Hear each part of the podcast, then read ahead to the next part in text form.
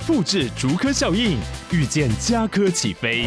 嘉义花园造镇新案 AI 世界城隆重登场，马上把握与嘉科最近的距离。嘉义科学园区无人机产业聚落，华泰名品城打造高铁 Outlet，故宫南院长庚医院县府生活圈 AI 世界城二到三房抢先预约零五三七一七五五五。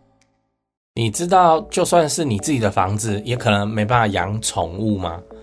哦，嗨，我是买房阿元，呃，订阅买房阿元，我先祝你老了有房也有钱。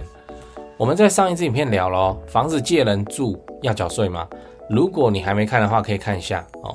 那今天我跟你讨论另一个问题：为什么社区可以规定不能养宠物？哦，如果在台湾想要知道这个社区是否禁养宠物，你就要看这个社区的约定事项。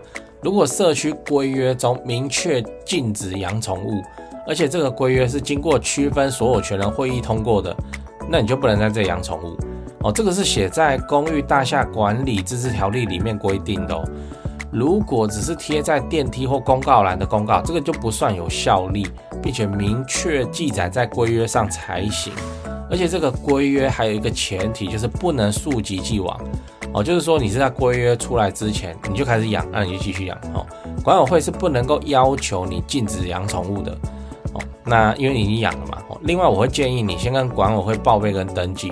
还有一个很容易被误会的地方哦，就是管委会它的权限仅限于管理，所以它不能私自处罚哦，他的就他不能执法，你知道，他不它不能罚你的钱哦，所以必须要通报机关来做裁罚。如果私自处罚的话，就变成他违法哦。所以你应该要先了解社区是否允许饲养宠物哦。我会先建议你直接在看房子的时候，明确向中介表达这需求。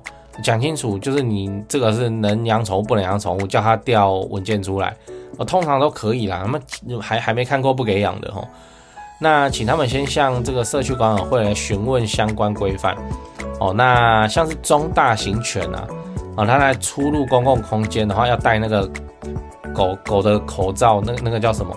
反正就是它它嘴巴打不开，不能乱叫哦。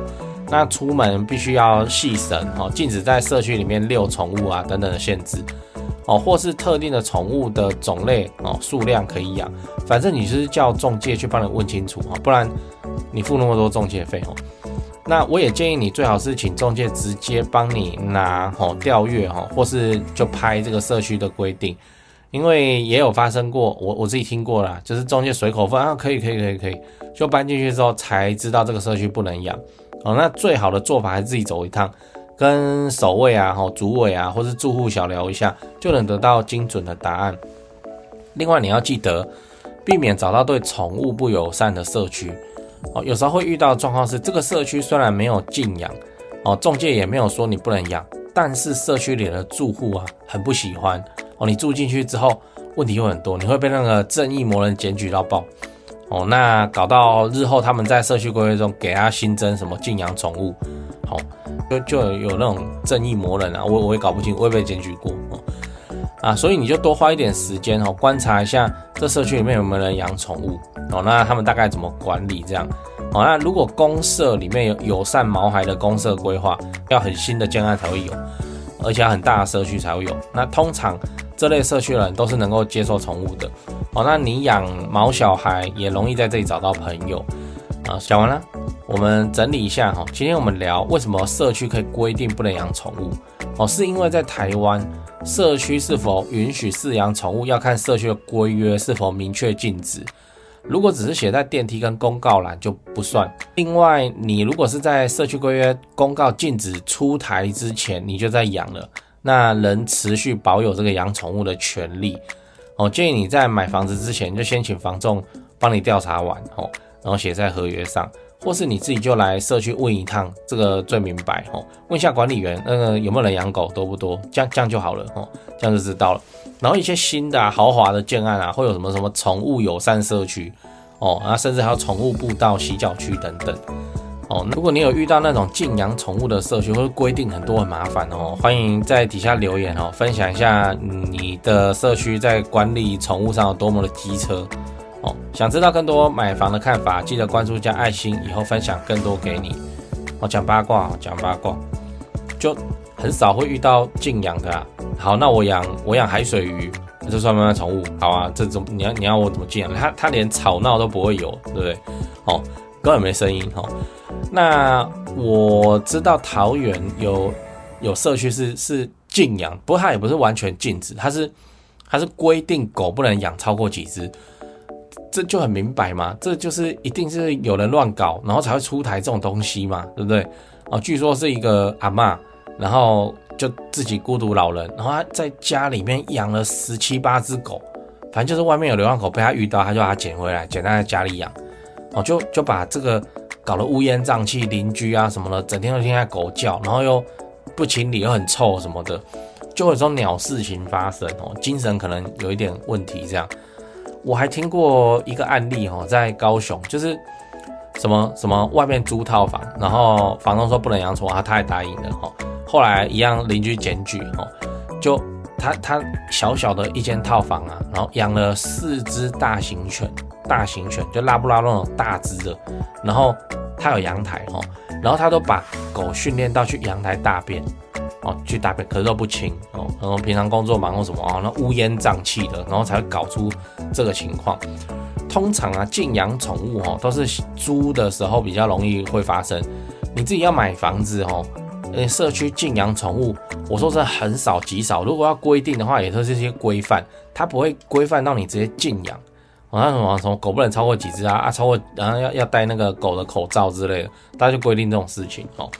但是如果出租在外，哈，房东很多都是禁养宠物的，哦，第一个怕吵到邻居啊，啊，到时候被抱怨哦，很麻烦啊，哦，第二个就是怕家具被破坏，猫会去抓嘛，哦，狗会去咬嘛，哦，那养哈士奇会拆家嘛，哦，变成说我租你，然后到时候我连那个你退租的时候，我连押金都扣完，还补不了我的这些这些家具，然后那个冷气都会有狗的味道。大概是这样，这一样是有有同学私讯我哦，然后讲说禁养宠物，还贴一些资料给我看，特别讲这一集哦，不然真奇怪，就是反正有个重点啦，真的去看那个管委会的规定哦，它规定的事情哦越奇怪，就表示它以前发生过啊，不然不会特别把它写出来哦。像我之前看过高雄的一个社区叫做禁止在停车场随地大小便。就不知道是人去大小便，还是他带了宠物去大小便哦。对，宠物比较可能嘛？谁他妈在在社区的停车场里面直接给他大便呢？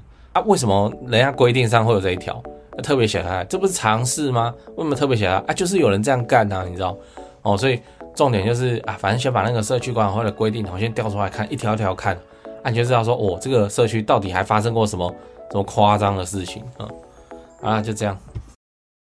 哎，讲完八卦，讲业配吼，就你常看我的频道，你就知道我自己赚钱存房子吼，大概都存高雄市区的中古电梯大楼，因为我就很看好台积电男子设厂以后，会像台南南科那样吼，把高雄整个往上提升一个等级，而且持续好几十年的发展。那你要是有闲置的资金要处理，放股票你又不放心，你也看好房地产的话，不如就学我买高雄市区的房子来长期出租，一起支持政府社会住宅政策做个好房东哦，那高雄市房地产的买卖，你也想自产在高雄来做增值跟投报率的话，我是只推荐台湾房屋美术之星店。你也要自产高雄买房子，你就加他们的赖开始就对了。我从二十五岁以后就跟他们的店长配合，一直到现在没出过包啊，正派经营，不骗外地人，不搞小动作，不喇叭物件的优点跟缺点哦，真的是房仲业界的稀有动物这样，我认真推荐给你。那、啊、你加美术之星的赖以后，要记得先喊。说你是买房阿元的观众，助理才会知道哦，你是要买房来自产收租的哦，才会挑选优秀又适合的物件给你看